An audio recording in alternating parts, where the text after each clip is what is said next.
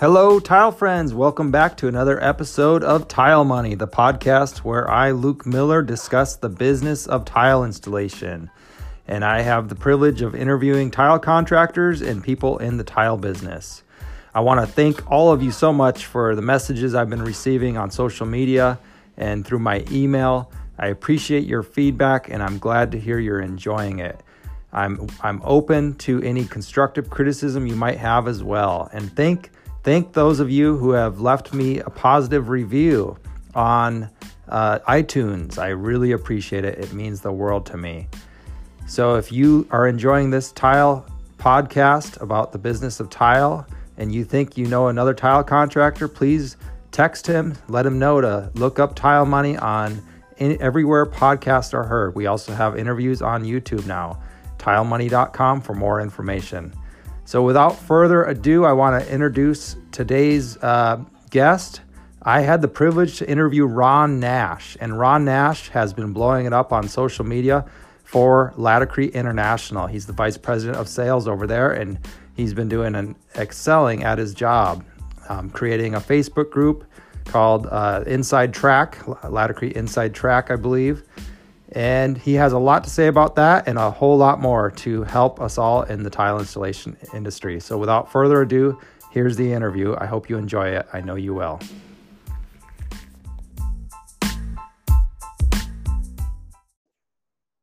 Hi, good morning. Hi, how are you, Ron? Good. You're really good.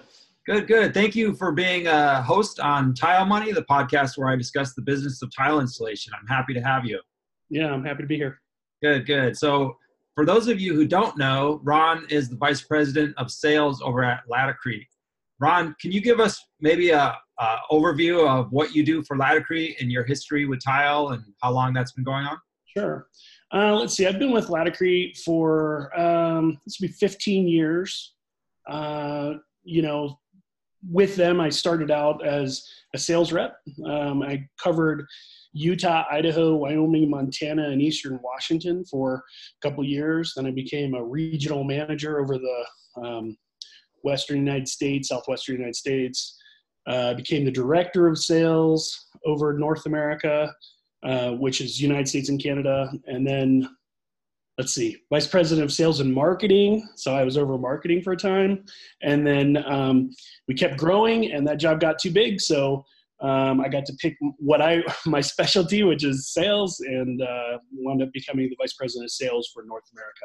Which is so so basically, I'm responsible for all of our business that happens in um, Canada and the United States. Okay. Yeah. Nice. And, yeah. So I I wasn't always in tile. In fact, when I started with uh, Laticrete, I was uh, just leaving uh, or I sold a company uh, called Project Solutions that was uh, an owner's rep firm. Uh, we we built tenant improvement and we built some border crossing stations. We built you know general contracting stuff. Um, I built all the Lucky Brand stores. You guys are familiar with Lucky oh, Brand. Sure. Lucky Brand yeah. so I built a lot of those across the country. Um, you know, tenant improvement stuff. Did, did some of that for Liz Claiborne for a while, and then uh, um, let's see. And then before then, uh, I was with a general contractor, big general contractor called Layton Construction, and uh, I was a project manager for those guys. And uh, so general contractor. So I always tell people my background is I'm a recovering general contractor. Okay. Uh, you know, so um, which which has actually turned out to be kind of handy because I've got a lot of uh, tile friends, you know, the guys that run these businesses, and they'll get in tangles with uh, general contractors every now and then. I, I wind up having a lot of conversations like, how do I approach you know this or my submittal was rejected or whatever. So i've done all those jobs. So it's so it's uh sometimes i'm it's handy knowledge you know? Yeah yeah i would imagine so. Yeah i was looking at your linkedin profile and and looking at your um you know some of your history that you just went over and mm-hmm. and yeah I, I was happy to see that you know you have a long history in the construction industry as well so. Yeah so my family has been in construction. I'm third generation into okay. that so um, really the only way i've ever you know really per, put food on any table is through construction in one one form or another gotcha. um, although a uh, funny thing is i have a degree in botany uh, and uh, when i was in college i worked for dow chemicals for a while um, i did a lot of uh, electron microscopy. I know that sounds really fancy, but basically I was working on uh, wheat and all these other things. So, so I have a I have a biological or background, you know, a, a natural sciences background. I guess that's the the way you should say it. Okay. But the only way I've ever made money is in construction. Yeah. Because I got out of college and I was like, how much do they pay botanists?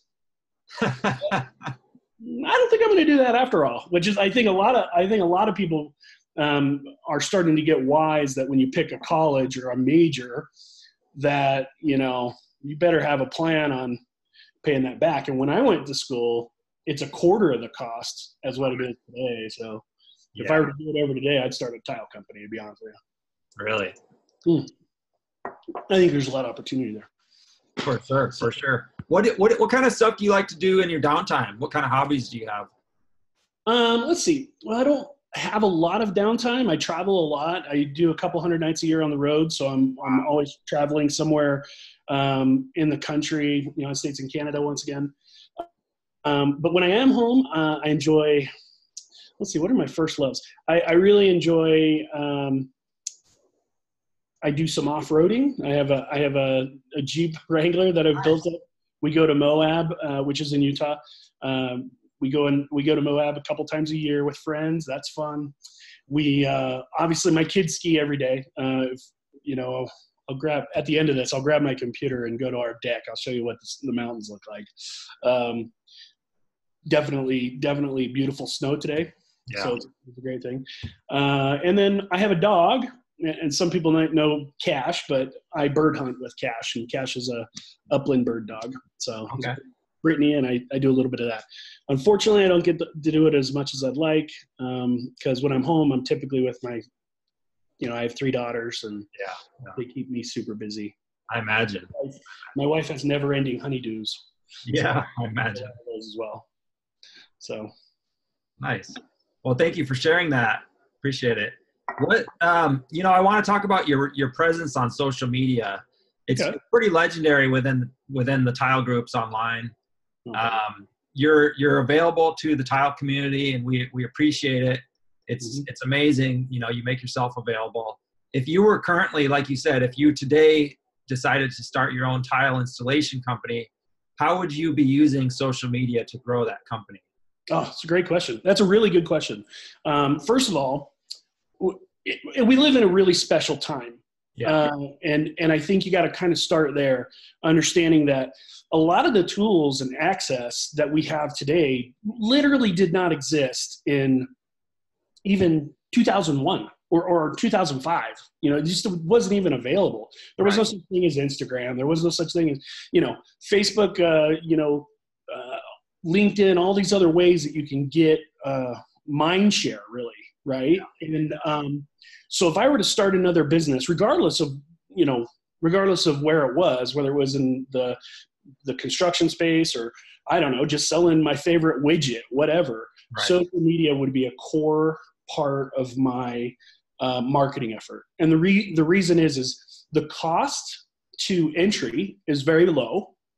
Um, in fact, you know this conversation proves it. We're you know we're not a lot out of pocket to talk together right now. And and you know we might have an opportunity to help someone out right? We have we might have an opportunity to give somebody an idea that might change the trajectory of where they're going which you know so for me this is really fun. I, I, I this is what i what i what i like to do. So um, when you look at social media as a whole it's a great platform and tool that you can talk to a lot of people you can help a lot of people and uh, you can show up with your best self and and typically speaking uh, the the laws of reciprocity basically say that if you're a good person and you're putting good things out there then, you know the world will beat a path to your door yeah. i really believe that is a core philosophy and um, i think social media is a great way to do that so if so switching gears so if i were a contractor um, every job that i do I would have an opportunity not only to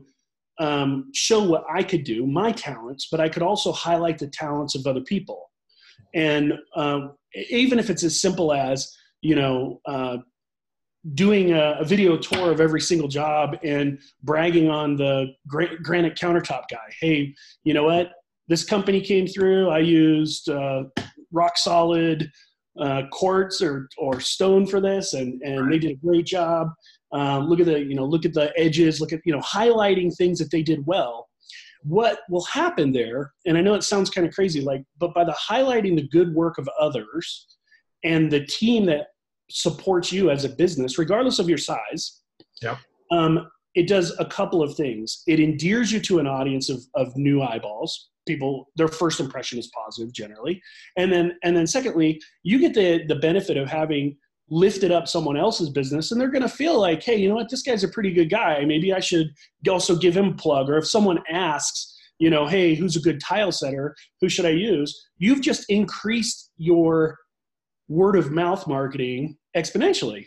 Yes. And the beautiful part about it is, is that you can also do it in a way that's lasting. So you might only get, you know, people measure things on likes and views, right? Well, likes and views over how long? Because I did a post uh, in 2000,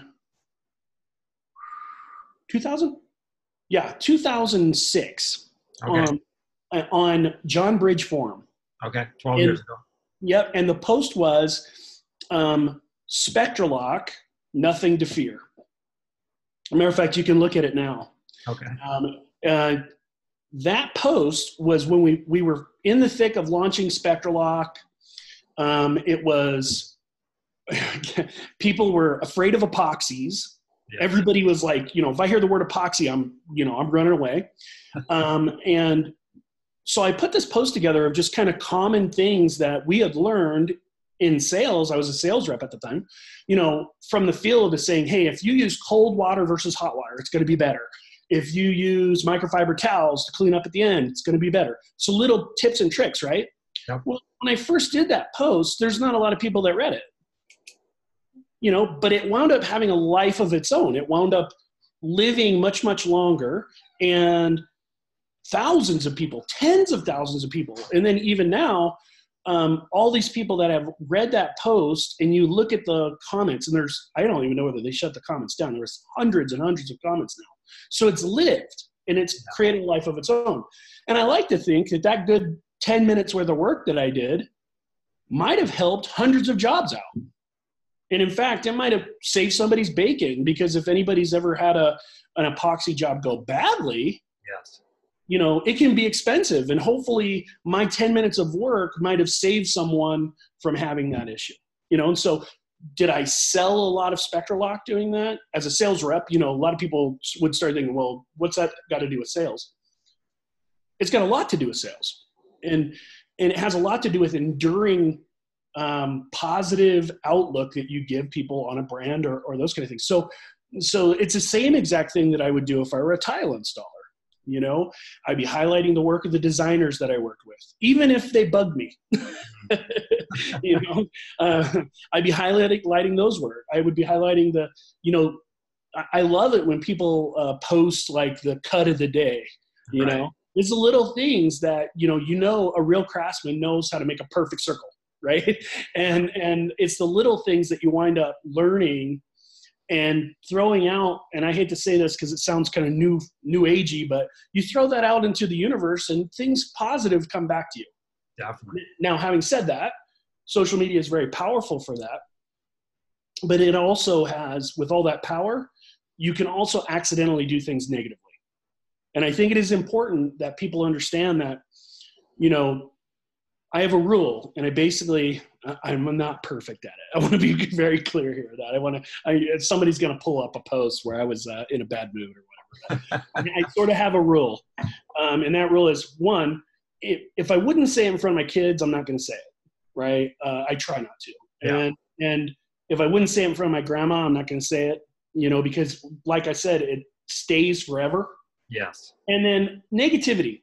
You know, you you attract more people more eyeballs and that's marketing right mind share those kind of things you attract more with positivity and that's yeah. just a so you know are there a lot of opportunities to be negative about things absolutely um, you know when you look at the the social media platforms that are really kind of blown up in our industry a lot of them were started out by highlighting you know i, I mean in fact you you should get a hold of some of the founders of of uh, Tile Geeks. You know, I can help you out with that. But I was like member thirty something, Okay. and it started out as before it was even on Facebook. It was people text messaging tile failures Mm, around each other. We would be traveling or whatever, and use, oh, look at this. Gosh, a terrible job here. I don't know how this got passed or whatever.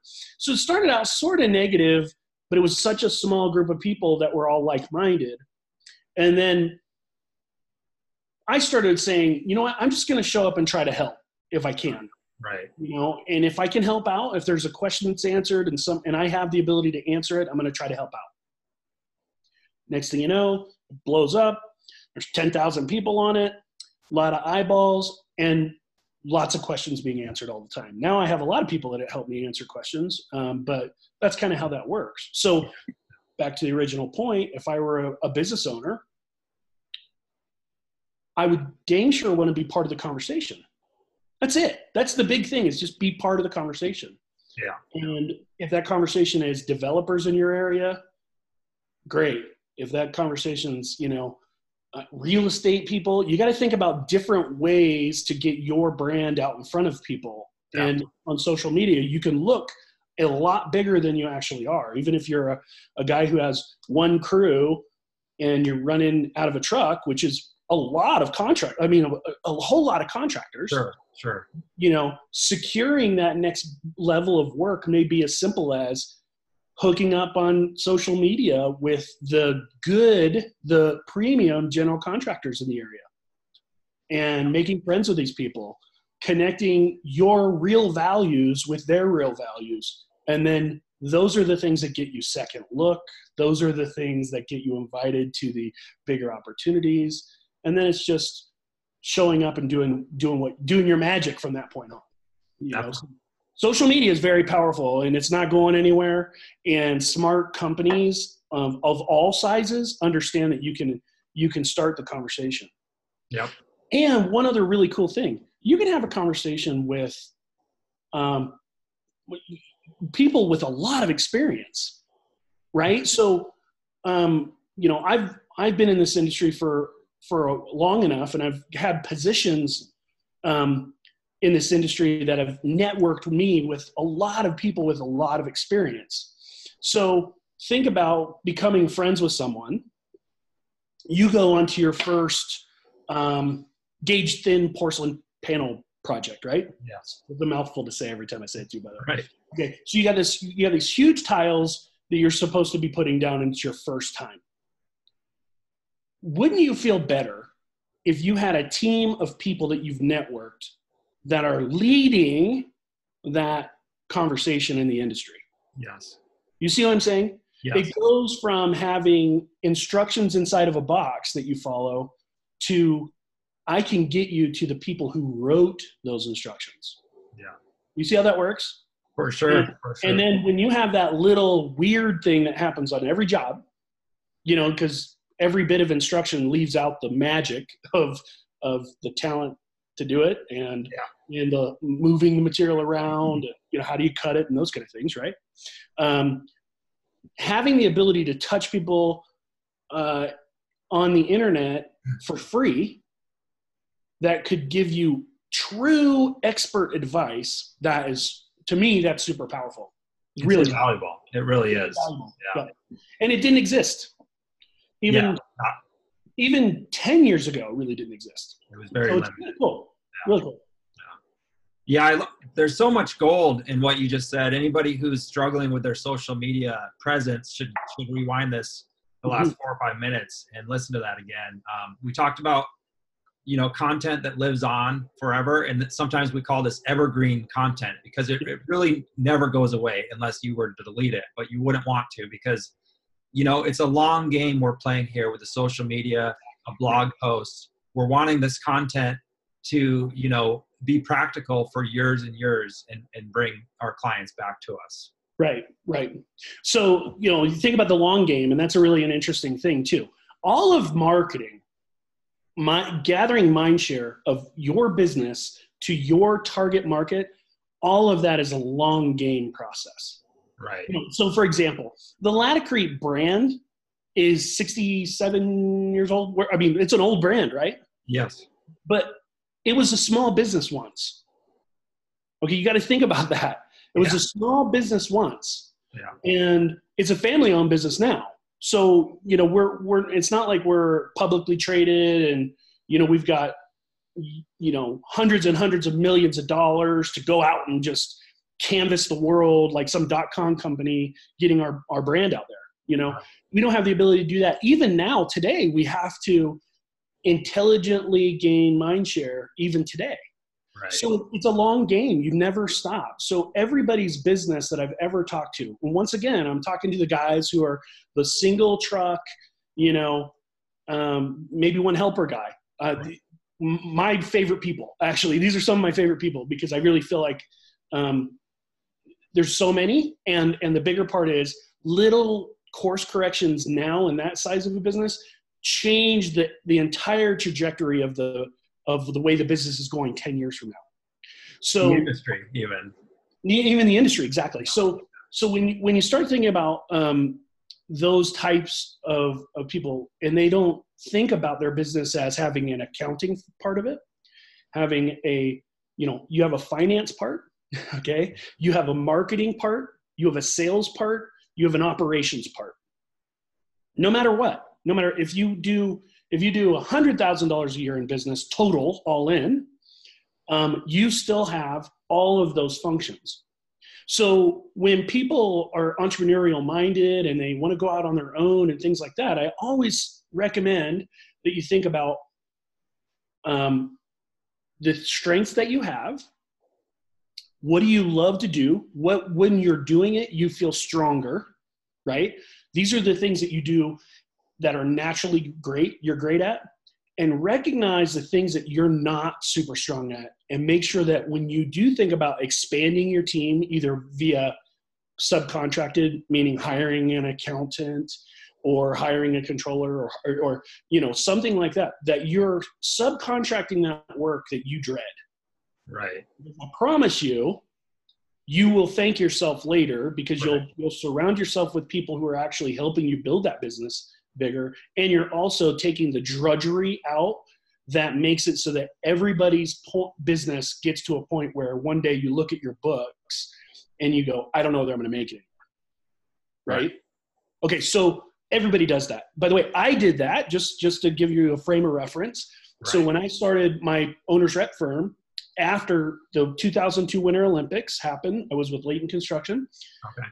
We, that's where I met at an event. There is where I met Liz Claiborne, Okay.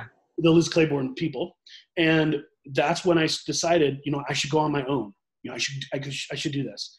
So I had employees, I had payroll, I had all this stuff.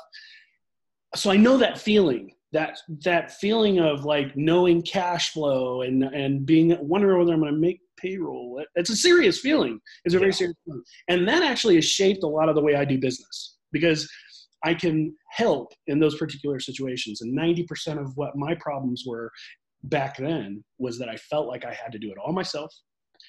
And I didn't realize that, you know, look, you're paying for it one way or another. You're either Right. going to you're either going to work nights, weekends, work yourself to to a nub and you're not going to be able to have enough energy to keep going Right.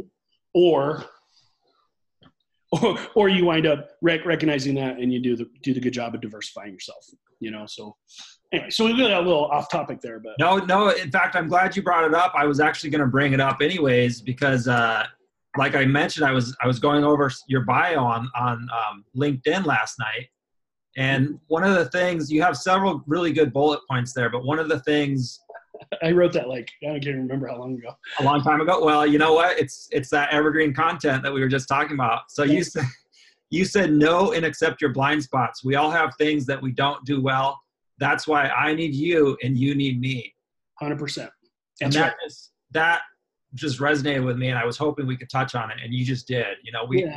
rely on other people whether that be our employees or other subcontractors or you know uh, bookkeepers or whatever it's going to take i'm going to take it further let's say i went out let's let's say tomorrow i decided you know what i love installing tile i'm going to start my own so i go out i grab my my jeep i turn it in i go get a the the latest and greatest truck right all the equipment tile saw and now i'm a tile setter right Yep. that's how it happens sometimes. That's it. okay, so let's say I am. All right, well, there are employees that are all around you. You're just not thinking about it. So, for example, joining industry associations, sort of a hot topic right now. Like, there's a there's a group of people that are that don't understand the the benefit of joining these things. Right. First of all, um, if you were a doctor, they'd be asking you to do continuing education, would they not? Definitely, definitely. You were an architect, you, they'd be asking you to do continuing education, right? Yes. Okay, so in our industry, how are you going to do continuing education? How are you going to do it? If you're just that tr- guy in a truck, right? And you're just, in some cases, hooked up with a builder or a designer that's feeding you work, or, or you're even, you know, a custom tile shop guy or tile guy that's uh, doing direct transactions with homeowners. Okay, so that, that's a great thing too. But how are you going to get better? Because one day you're going to see a tile that you don't know how to install. And I'll give you that. I'll go back to that same, you know, gauge thin porcelain tiles. Let's say you you had a contractor or a customer that came to you and said, "Hey, I want you to install these panels." If you have to make it up on your own, you have missed out on a massive very inexpensive way to continue your education and possibly open the doors for more profit in the future. Right. There, there's there's one thing. So the industry associations don't discount it. Do not discount it. It's, most of these. What blows me away is most of these um, industry associations are are begging us to join. You know, and they make it free or they charge us, but they give us back vouchers, yeah, sure.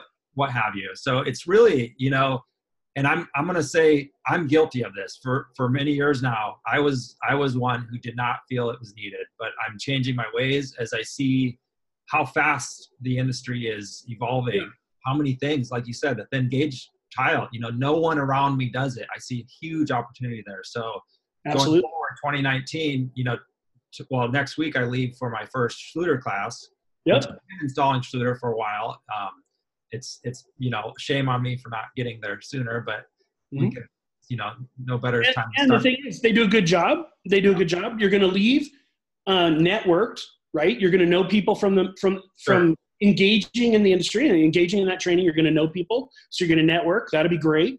Um, the bigger part is you'll you'll have sharpened your saw on your craft. That's the bigger part. Like if you if you're good at installing Schluter, Schluter shower systems right now, if you just learned one or two tips and tricks at that at that training that will shave off a little bit of time or a little bit of waste or whatever you over time over the course of time once again it's the long game we're playing over time you're going to be much better and right. that quality will start showing through to your work and when it shows through to your work it's that enduring upward spiral that we want to get to right Absolutely. so you have to sharpen your saw that's okay so industry associations industry trainings um, things like getting to know what's available that I can do for free. You know, so maybe in the future, this podcast turns into a, a really good um, uh, tool that a lot of people listen to while they're installing tile. If you're installing tile right now, just wear safety gear. That's all I ask. Uh, you know, so so uh, maybe they're doing that, or maybe they listen to your your podcast on uh, a commute in the morning, and it right. just they get one or two little ideas, makes their business better. That's good. So so there's so kind of what I would that would fall under is be engaged in the industry in, in one way or another, if possible. We have a very welcoming industry.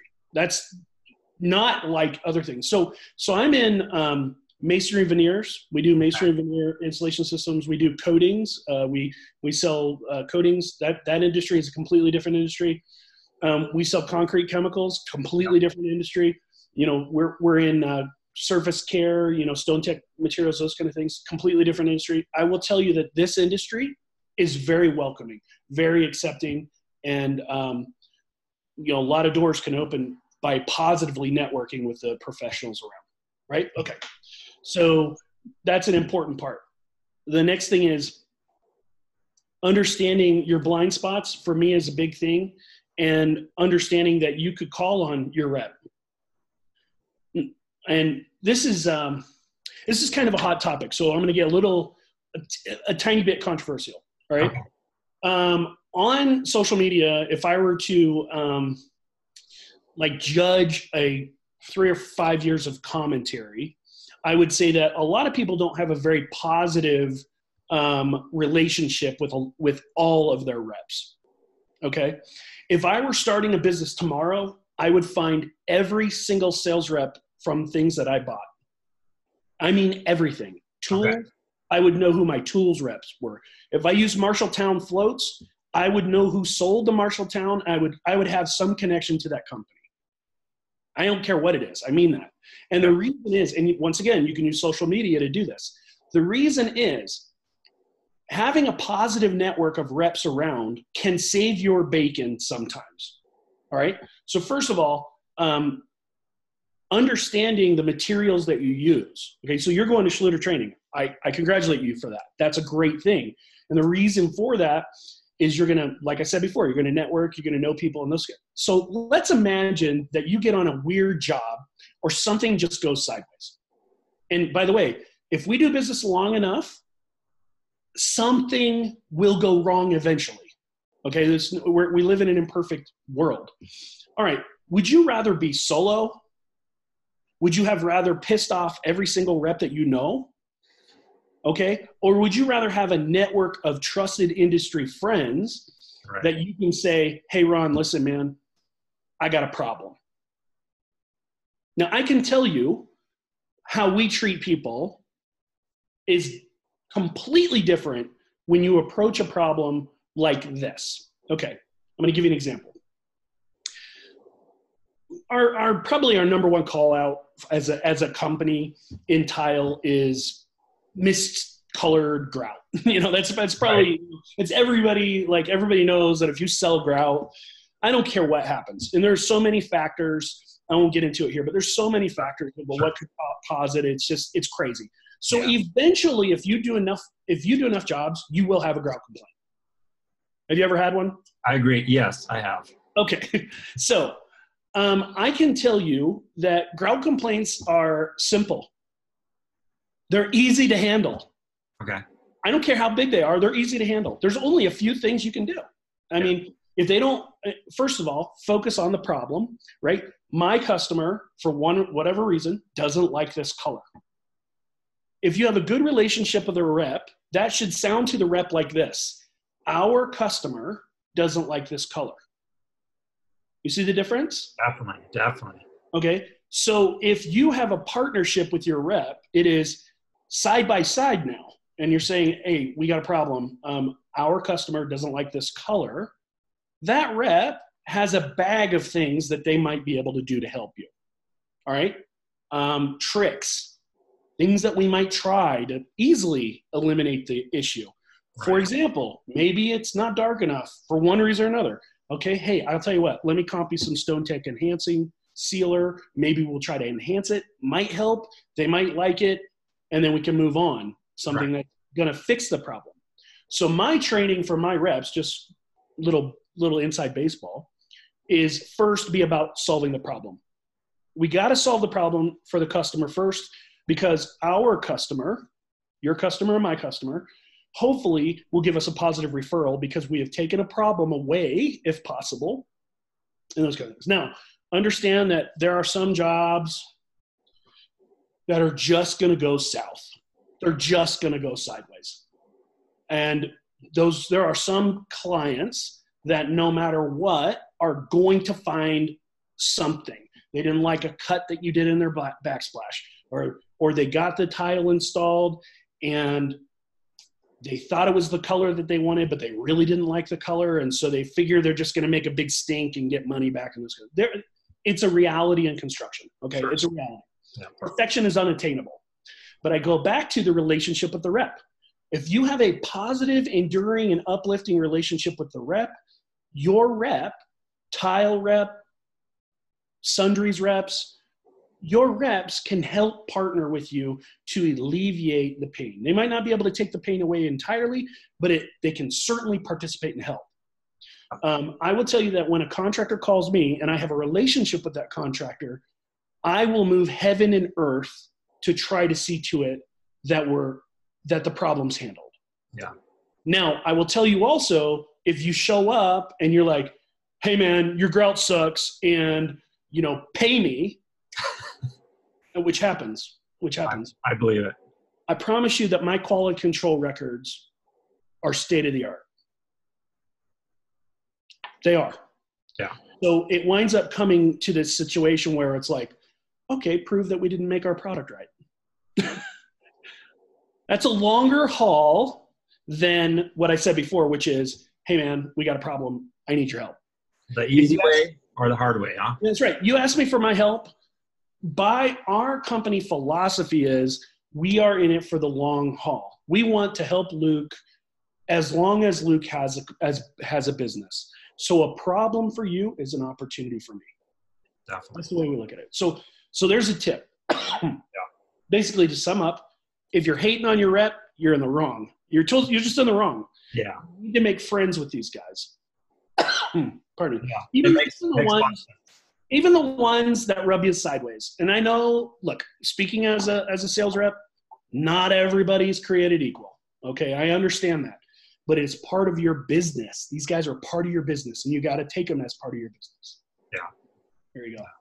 I like it. I really appreciate that. Um, you've inspired me to make some phone calls and some messages, emails.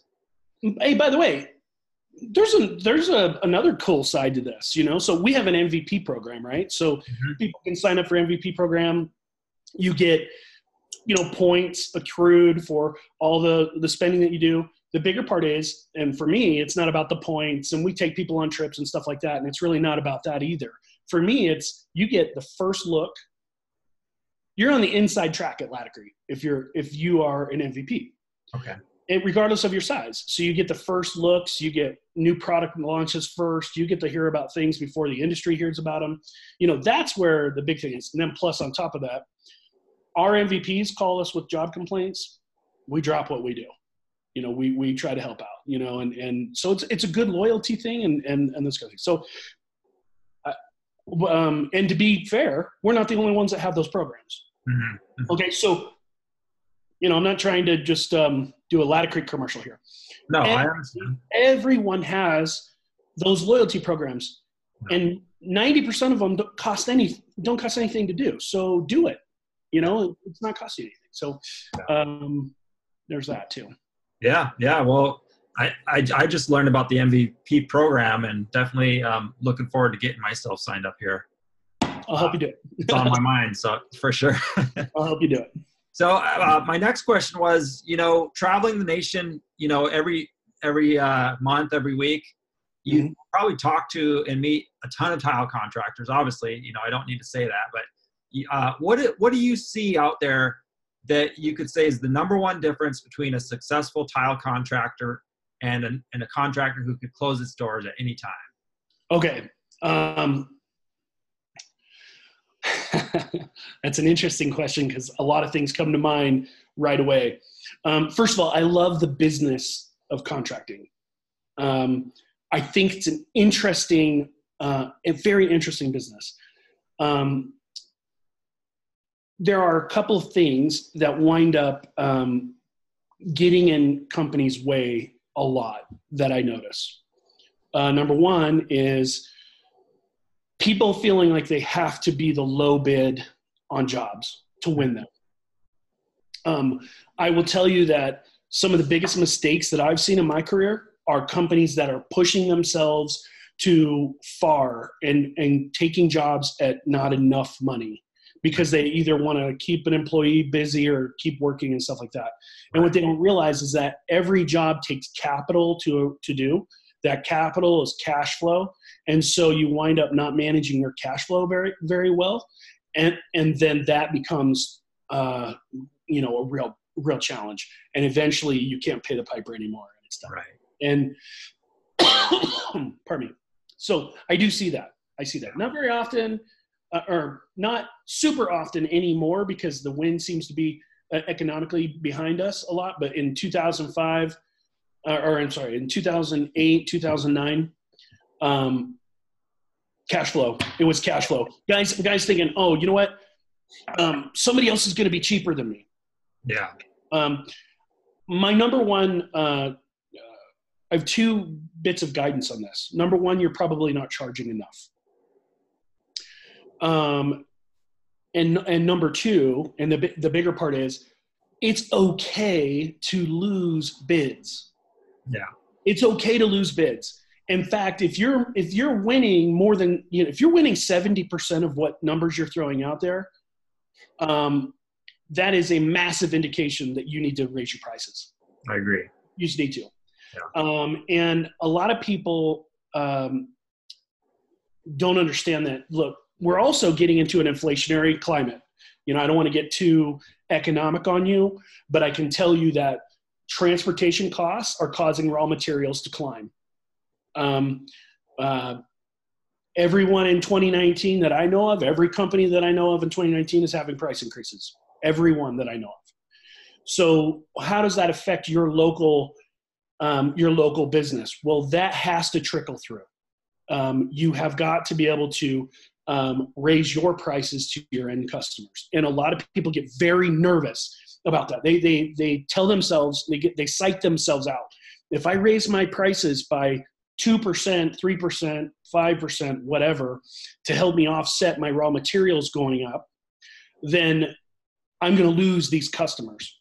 Yeah. And I will tell you that if you have customers that you have negotiated yourself into a position of that weak of a of a position, um, then you have other challenges on your hands because they're not concerned about the health of your business. Right. Okay. Right. So so if they're saying, look, if you have if if your raw materials have gone up by let's call it five percent, and you've got to take that five percent and throw it uh, on top of your next bill, then you're not going to get this contract. Then you haven't marketed yourself enough to have enough uh, enough quivers and or arrows in the quiver, right. uh, because you should be naturally planning for some businesses to drop you. And that's another mistake I see a lot of people making is that they don't do the and I hate to use a sales term, but it's true, the funnel concept, meaning I have five prospective new customers that I'm trying to market myself to. Right. I have, uh, I have five existing customers that I wind up selling the bulk of my business to. And then I have some customers of those five that I have on a sort of a watch list because I don't really have that great of a relationship with them or um, you know, their business themselves might be a little sketchy and they might not be having contracts coming up. Yeah. So when you wind up having a smaller business that you're going hand to mouth, that's a great indicator that, my friend, it's time to market. You have to market yourself, and there's a million different ways to do that, but but that's a big thing. I, I like what you said about the, especially about the existing customers. Say, you know, say I have five um, general contractor builders that have been feeding me work for five years and they've been putting you know food on my table i should really be looking to replace one or two of them every so often you know looking to scale up in other words maybe there's a builder out there who will treat me better either monetarily or you know just run a, a better job site well so i guess it, it would be down to this too um, in large companies we have strategic planning meetings okay do you no. Okay, why not? Even if it's as simple as sitting down with your wife or right. your accountant or your your significant other, I should have said significant other, um, right. Or or your your your coach in business. Yeah. And and sitting down and saying, what do I want my company, you know, Nash Tile, what do I want Nash Tile to be five years from now? That's really important. Yeah. And the reason why it's really important is because that starts to tell you um, the skills that you might need to get. So, for example, let's say right now you're doing nothing but track work, um, basically banging in uh, tub replacements all day long or tub swirls all day long, right? Don't get me wrong, there's some great money that could be made in that, and that might be a fantastic business. Sure. You also might want to enrich your business with other things. Maybe you want to get into um, I don't know, even something as crazy as putting adding a coatings end of your business where, okay, I'm doing custom homes, I might as well do the garage floor as well. Just an idea. I'm just giving you an idea. All right, well, if you have a strategic planning meeting with yourself even one time a year, and I love I love winter breaks, those kind of things. That's when I really do yeah. my best my best planning. Yep.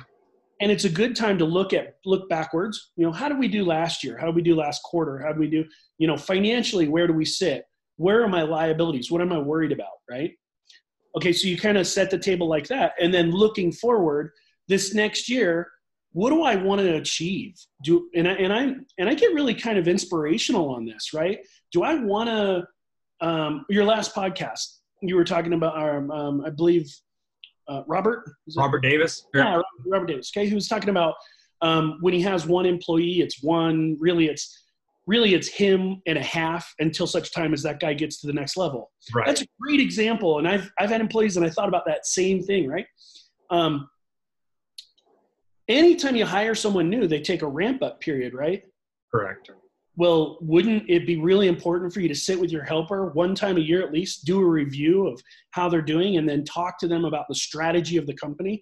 Hey, look, here's why I push you so hard. This is why I push you so hard because we need to get our skills up to where you're installing like I'm installing so that I can get a helper for you yeah. and then I can help us get more work and our all of our lives get better. You want to make more money? Help me make more money and you can make more that kind of thing. You know?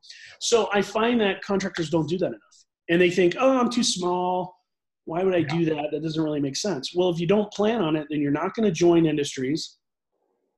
You're too busy. Correct. You're too busy. I mean, running yeah. a business is too busy unless you consciously. You're too busy for your own good. Yeah. You're too busy for your own good. Exactly. So strategic planning is really important. Pricing, pricing is the same thing. You've got to look backwards um, companies don't do an after action on anything, you know, and it's a real problem. So you've just finished up a, a subdivision for a, for a, one of your biggest contractors. Okay, how much did you net on every single job, and where did you leak margin? Everyone leaks margin. Where did you leak it at? And then if you don't look back and then create an action plan of correcting those holes in your boat, then you're just going to do the same thing on the next job and you're going to leak margin again.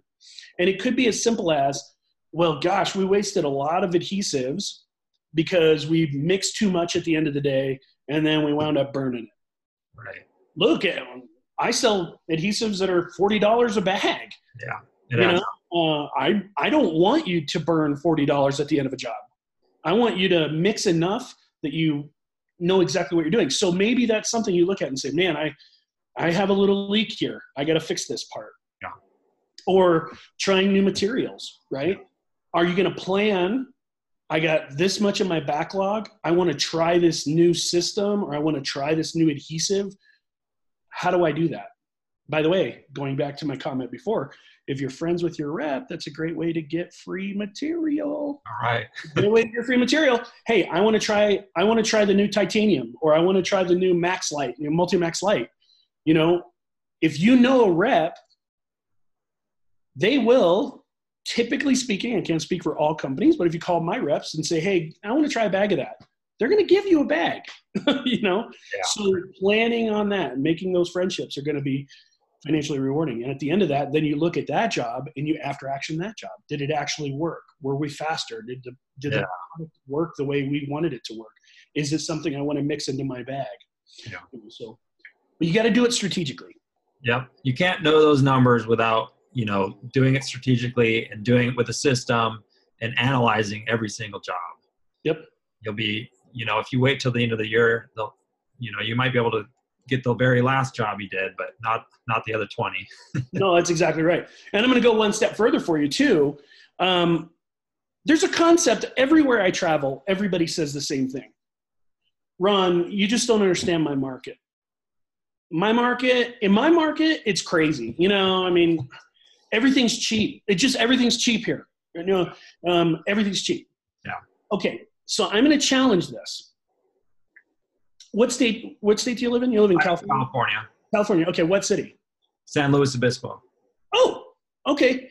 Uh, there's a you can buy a Lamborghini in San Luis Obispo. Yeah. I know you can. Yeah. Mm-hmm. Uh, can you buy a Mercedes there? Yes. Okay. So if you had to get your hands on a Porsche, could you get your hands on a Porsche? I would think so. Yeah. So you're in a pretty good market. Um, look at look at all these things. Everybody's always like, in my market, oh, you just don't understand, man. Everything's so cheap. you may be hitting the cheap customers right now, but every market has every striation of customer, every single one. Right. Um, there's a bell curve. Maybe the bulk of the market compared to Manhattan, okay, maybe your square footage price is going to be more challenged in your market. But I will promise you that there's someone who just moved from Manhattan into your market that expects Manhattan type work. Yeah. Yeah. You see what I'm saying? Exactly. You have so understanding that every every striation exists in every market and i'm even going down to really margin challenge places which are which are really in south texas you know some of these places in southern parts of florida and in florida as a whole is really really challenged. I mean you know people do uh, eh, i would walk away from a lot of jobs there. Let me put it that way. Yeah. there, there is there is some real serious challenges in some markets. So it's not to not to uh, um, overstate it but but for the most part if you're in a city and you you think to yourself if i wanted to buy a mercedes right now and i had the money could i pull it off? Mhm, mhm. That means that there's something there's something there you haven't figured out Somebody's buying Mercedes. someone's buying mercedes now the point is is how do i get Yeah. my business to look like mercedes Correct. okay now that's a different subject but it's really important because no matter if you're even in the cheapest you know tract home commodity commodity business wouldn't you like everybody who pays you to feel like they're ripping you off meaning you are providing so much value that people feel like i'm getting a great deal for this. This guy know, knows what he's talking about. He's works clean. He shows up on time ready to go. This is a contractor i can rely on Yeah. right?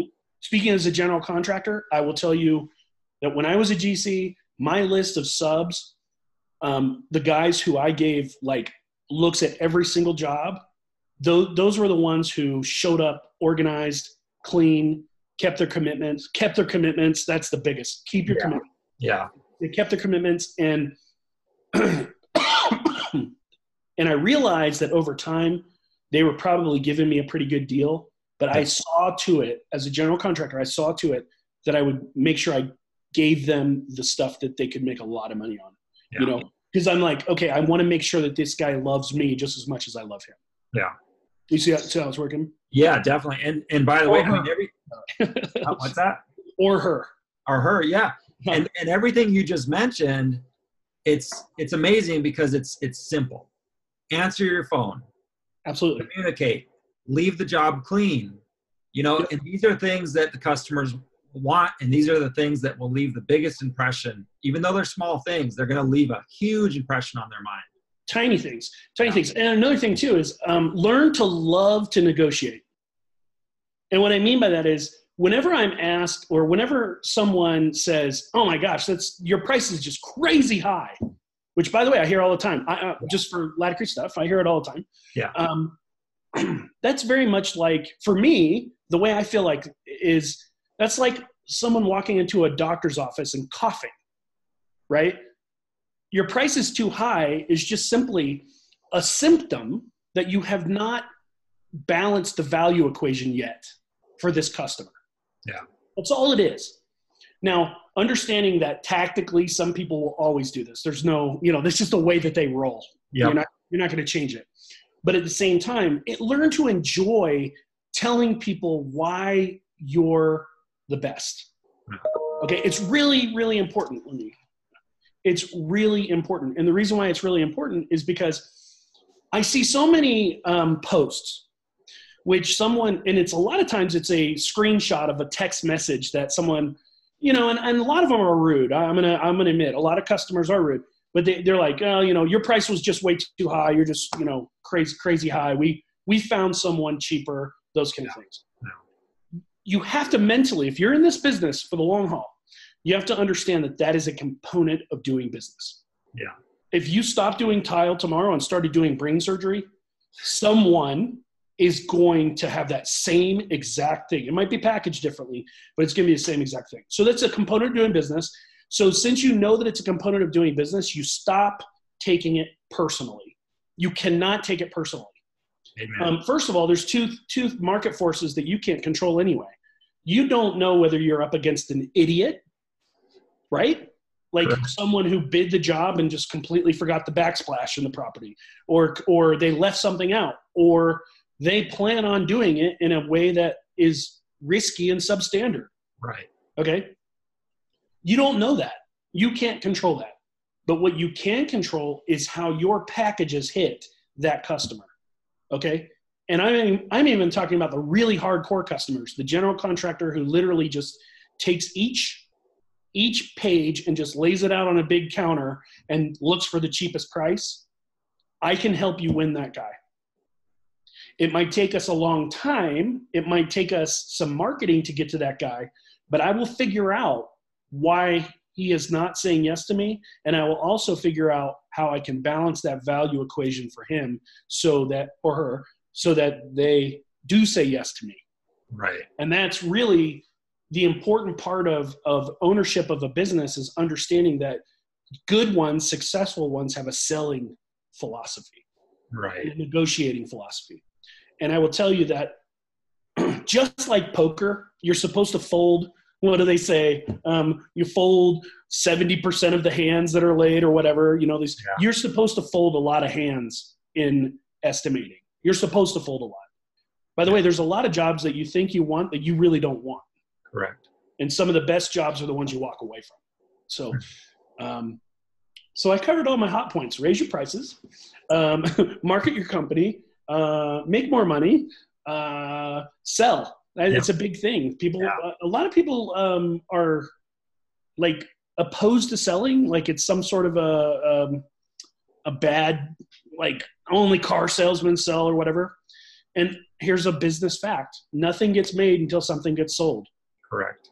So as an installer, even as an artist, and I know artists, and and by the way, our industry is still more art than science.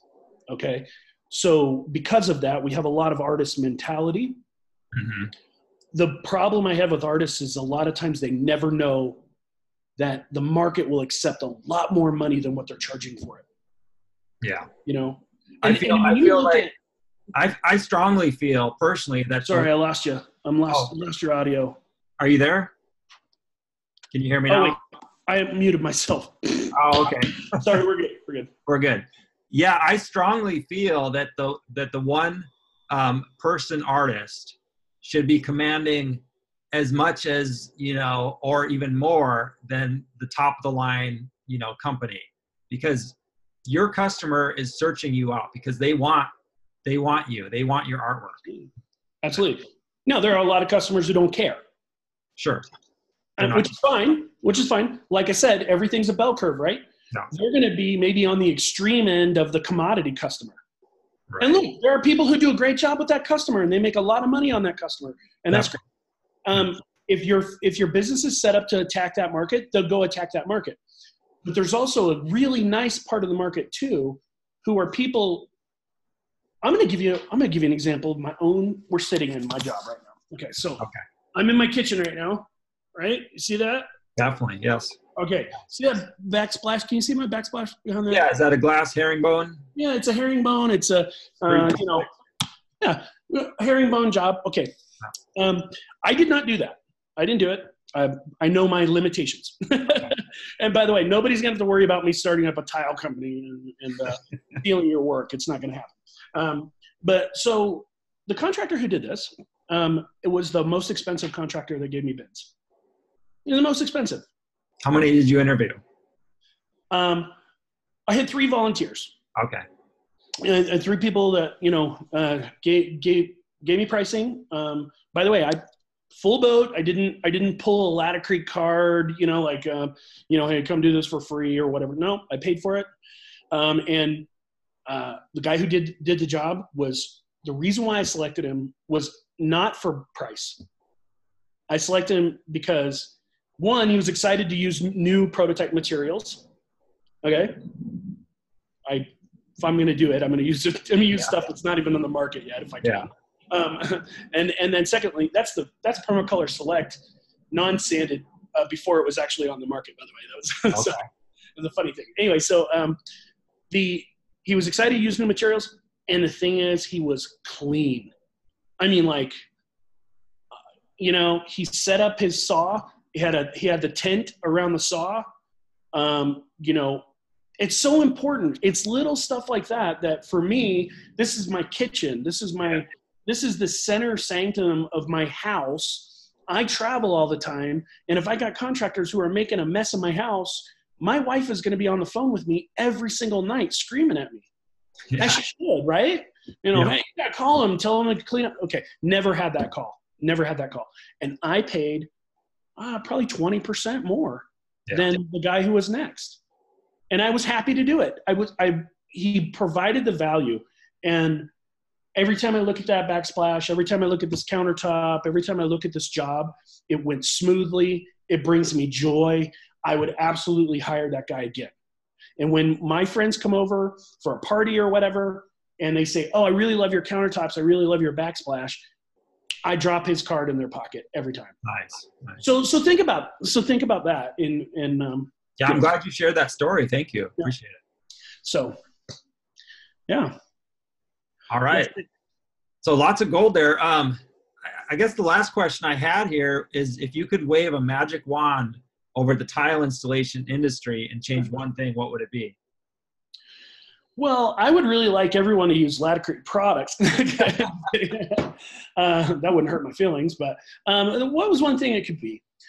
Um, I think our, our industry right now is under a lot of uh, pressure um, by um,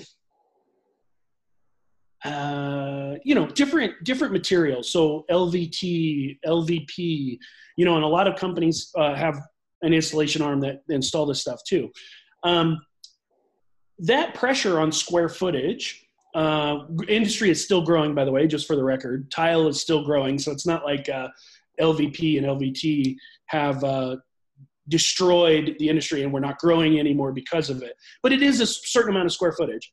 So when we look at these things, um, it's going to require that we provide more value than just banging in tile. Yeah. Okay. So the YTile, whytile.com, for example. Yeah. Um, it's an industry website. I think that it should be part of everyone's marketing. Everyone's marketing. Why am I using tile rather than a temporary flooring? You know, and if we really are concerned about the environment, for example, if we really are concerned about the environment, the number one thing that you can do to help the environment out is use materials that last forever, if possible. Right. And getting away from the temporary fix, even though there's a massive demand for it. And I realize the demand for you know that that is just massive but the good projects the art projects the projects that that people um, think about for a long time are the ones that use classic design classic materials the stuff that never goes out of style and it'll last for a long long time and tile has got a great spot in it you know, that's a big thing. Um, I would like I would like um, tile installers to have more pride in what they do. Uh, what I mean by pride is some of the the like I said before, some of the best artists I know are tile installers. Yeah. Um, I think there's sometimes a mentality that slips into people's minds that well, I'm just banging it in, and you know, it's not. I'm a laborer. A lot of people, a lot of people say that it's like I'm a laborer well, listen, I'm a college educated guy. You know, I work for a big corporation, I guess. Um, I physically can't install that backsplash. Okay, I'm going to tell you the truth of this. Yeah. You know, even if I was uh, one of those guys that would try it by myself, and I built buildings, I built my, I built homes before. I, I physically uh, can do it, I guess, but there's no way that it's going to be as perfect as that. Yeah. You know, so having pride in the fact that you have a skill that is not it, it's not common it's not a common skill um, that's really important and i wish people would have more pride in that and that they would they would uh, you know i feel like society as a whole has taken a um, uh, is starting to realize that you shouldn't be looking down your nose on people who are doers and makers yeah and and really for me the future lies in the hands of doers and makers of things yeah really nice yeah, I, I like that. Thank you. yeah. Yeah, I think I think more pride in the industry and realizing your value to the homeowner or to the client is is huge. And I think that would I think that's that's a great start. I think that's um, that alone would change you know the industry and raise you know raise standards. Yep. Um, across the board. So that's great. Now, uh, I guess the last thing we should we should mention here is just um, you know I I'm a Laticrete guy myself. I have you know if you looked at my trailer, I keep um, Permacolor Collect um, you know Permacolor Select Mhm. uh, stocked. I, I have about you know maybe 18 color kits in there, and then always about half a dozen you know bases. Yep. It just, it's it's really easy for me. I'm sold on it. I don't give my the only other option I would give a customer would be to upgrade to spec Spectralock, Mhm. but I don't let them choose. Um, you know, if they want a different grout color, I hand them what a Kelly Moore um, or is it? Oh yeah, yeah, like a Benjamin Moore or, Yeah, or Benjamin Williams card. Yeah. Yeah. So if, Oh. if they're not happy with the with the what is it 22 colors on the on Oh, the- have. Oh my gosh. I mean, we have we have uh, 40 colors base, and then we make uh, a ton of other stock uh, competitor colors too, because people need crossovers. But yeah And yeah, I have I have had customers who couldn't find their color, um, so I, so I I would hand them the Benjamin Moore, you know, 100 and you know 200, 300, 400 colors to choose from, whatever it is. just do the Model T thing. I only have these five colors. That's all. That's all it is. You know, Yeah. you can do it with these five colors. I'm sorry. Um, so so that's good. I'm glad. I'm glad you're seeing the value of that. So the vision of that product um, was that guys could do exactly like what what you're starting to do.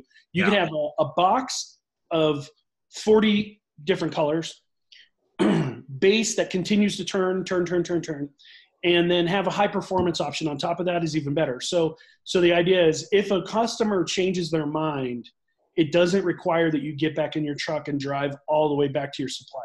Right. Um, you can you can do it on the on the fly. It's it's really Yeah. good. And it just so happens the And from the business, yeah, from the business side of things, like that's saved my butt on multiple occasions because, like you said, if they change their mind, or you know, sometimes I'll just show up knowing that I have a color that you know I have, you know, three Yeah. or four or five shades. I already have the color they're going to choose. I don't even have Yeah. to you know.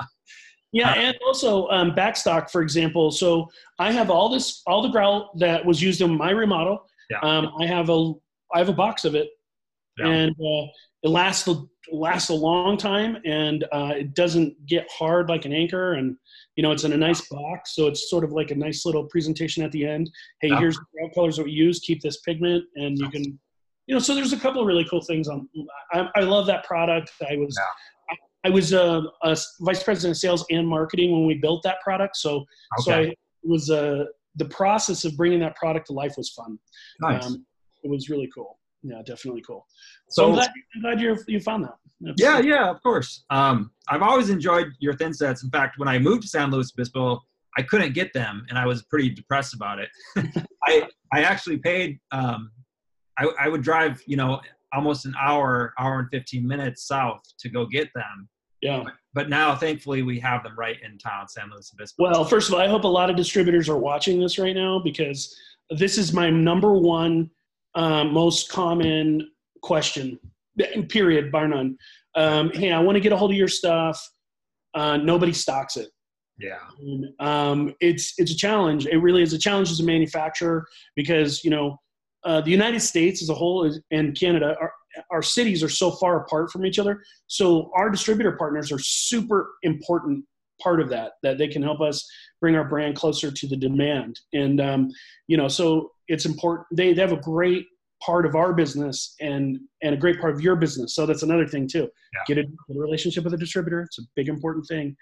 Um, but as far as uh, logistics and getting our material, materials around the world, it is heavy. Our materials are heavy. You know, we make, uh, you know, even even our new new thin sets are 25 pounds. Yeah.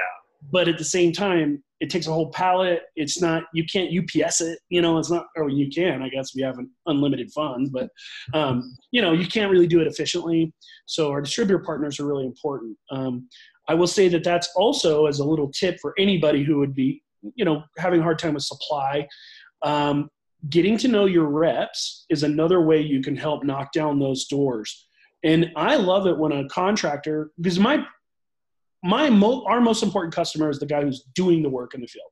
Yeah. You know, so if they come to me and say, "I need you to help me get material in this city, we'll we'll figure out a way to do it. I mean, there's always a way to do it. Um, you know, we'll we'll figure out a partner that we can call to help you guys get supplied. Um, you know, we do that quite a bit. So Yeah. we, we're really good. our new our new thin sets are um, we're doing some crazy stuff. I, it's, it's, um, so a couple years ago, we we decided strategically, you know, strategic planning process. Yeah. Strategically, a few years ago, we said we're going to double the size of our lab. We're just, and we already had a very nice. I mean, don't get me wrong, we have we have we have a lot of laboratory space and Yeah. uh, around the world, by the way. And since we've done that, we've just exploded with new products um, just ma- in, in areas that we never thought we would you know um, just and, and not only that we've made a lot of acquisitions in the last five years um, six years. And um, that technology has come into tile and stone. It's come into a lot of different things. So you're going to see us coming out with our adhesive lineup is crazy. Like multimax okay so take Multimax Lite for example. It's no silica which is a huge Yeah. problem on a lot of commercial job sites right now. Silica exposure in the air and those kind of things are it's very it's a big problem. Yeah. So no silica. Uh, therefore, it's got no sand in it. Because it's got no sand in it, it's super super light and creamy. It's like unbelievable.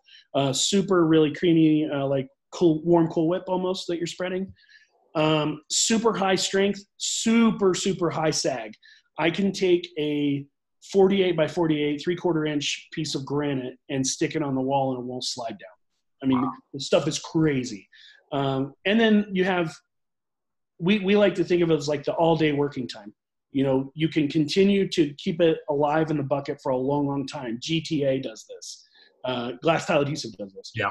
Multimax Lite does this. Titanium does it. You know, our, some of our older platinum will do it if, if you mix it right. Multimax would do it if you mix it right. But but the idea is that we recognize that a guy needs to mix up a bucket and work out of it for a longer extended period of time.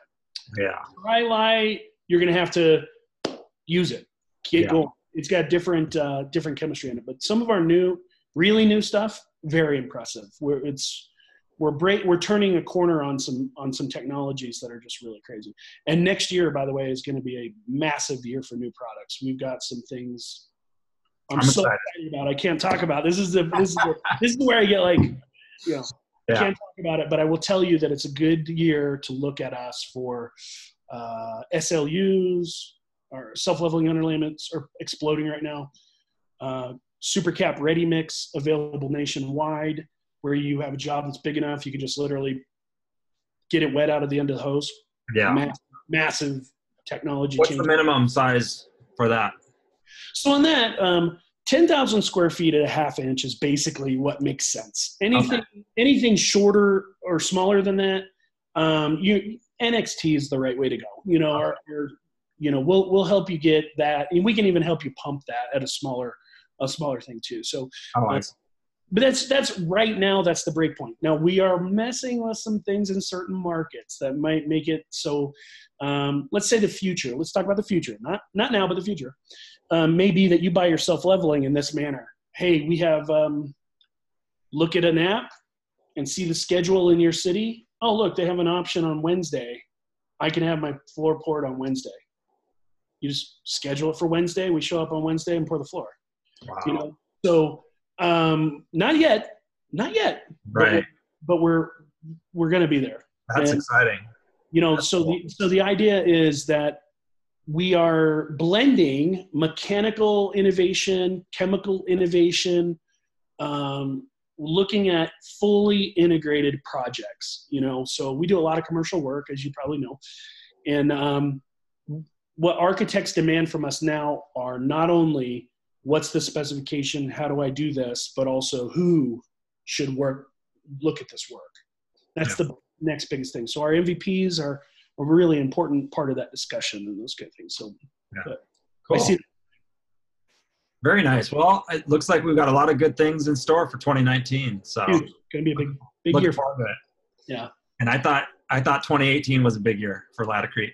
and you know when a, when a company decides they're going to double research and development Yeah. um, that down the chain that's one of those trajectory changers right we can if innovative materials are are a necessity.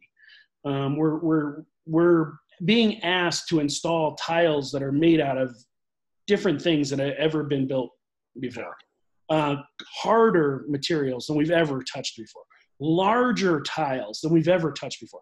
Smaller grout joints than we've ever dealt with before. Yeah. Which, by the way, a small, large grout joint is more caustic. It's harder to make a grout that lives in that environment than, than the old school, you know, 12 by 12 quarter inch joint. Yeah. I mean, regular sanded and non-sanded from the old school days worked in that joint, no problem. The newer materials that are really dense, not porous, um, in many cases mixed media, glass, and other materials inside, Mhm. uh, regular grout just won't work in that. it just won't. So, so the newer technologies um, up there. So with all the industry challenges that are coming down, you know, having a, an active and robust uh, R and D effort is really great. Really Yeah. Great. Well, Ron, I want, anything that I can do to help your business. Like you're you're you're a customer of mine, so this has been a nice conversation. What you know, what what are we not doing well enough for you? What what could we do better for you as a customer? um, yeah, that, you know, I, uh, put you on the spot. yeah, I don't know. I'll have to think on it. I appreciate, I appreciate that. Well, think on it. Think on it, and I mean that. Uh, I mean that really because you know. So I started Laticrete Inside Track, Yep. Um, which is our our social. It's my personal project. You know, I just decided to make a make a group, and the idea. Yep. that I wanted to have a group where people learned about what Laticrete's doing before anybody else. In many cases, my sales rep even get mad at me because I get I will get out of a meeting and I'll literally go put it on Inside Track before they even hear about it sometimes. So so I do get it's true. Some people get mad at me for it. Um, but but so I built that, and a lot of the reason why I built it is because I love to hear feedback from the guys in the field, the guys who are actually using it. Because to me, that's where I find the truth. Yeah. That's where my truth comes from. Is that when people are using our material, and in our lab, we thought, oh man, this stuff is the cat's meow, and we get it in the field, and people are like, I'm not. I don't have access to warm water. I can't, you know, I can't mix this with hot water. I can't mix this with, you know, so all the realities of the marketplace, we have to have our ear really close to the guys who are actually mixing a bucket Yeah. and spreading the material. And Inside Track is great for me for that. Title Yeah. is good for me for that. Don't get me wrong. Correct. Um, you know, but I, I wanted to have a place where I could have a little bit of uh, control of, of what we talked about as well. So, Yeah. Um, well, it is, it is nice. I mean, I enjoy Inside Track, the Facebook group, and uh, Mm-hmm. I know you did pose that question to to all the members before. Um, Yeah. You know, what what can Laticrete do, and you know, so I'll, I'll keep that in mind. And what I'll do is I'll post that in my group, Tile Money, and uh, sure. we'll see if we can't get you some more feedback on that. So Yeah. Yeah, we're um I'm a lot of people have said, why isn't this group like ten thousand people? I haven't tried it's everybody who's in that group is organic. I haven't I haven't done anything really to try to get people into it. Um I have uh questions that have to be answered, you know, I'm all, it's all only contractors. I don't let anybody else in. Um yeah. so it's one of those things I love it. I love it because I find a lot of truth from it. And uh and look, sometimes the packaging on that truth isn't great.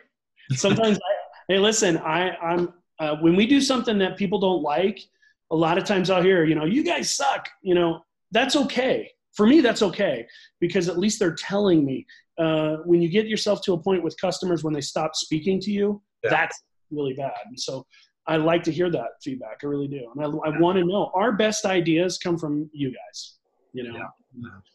definitely. right. And um, and I mean this really seriously.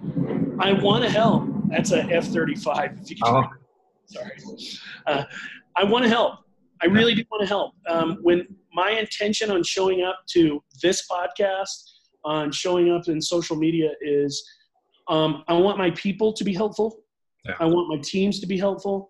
I want Laticrete to be looked at as a helpful company, um, and that we care about the businesses that do business with us. And by the way, we do. Um, I lose sleep over people's problems sometimes. You know, we do care about uh, how our customers are are uh, handling a lot of things, macroeconomic things, and you know all these things. I care about that stuff, and if I can be part of someone's solution, I want to definitely do that. Well, it's nice to hear. Appreciate it, Ron. I, I believe you.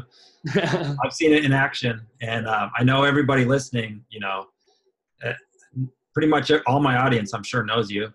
Well, um, I get around, as they say. well, that's great. That's great. Well, again, I appreciate you taking the time to be on Tile Money and share your wisdom. And I know a lot of a lot of tile contractors are going to benefit from what they hear, and this will live on for a lot of years. I hope so. I'm always open. Anybody needs to get a hold of me, you know where to find me. All right. All right, Ron. Well, enjoy the rest of your weekend. Appreciate it. Have a great day. Thank you.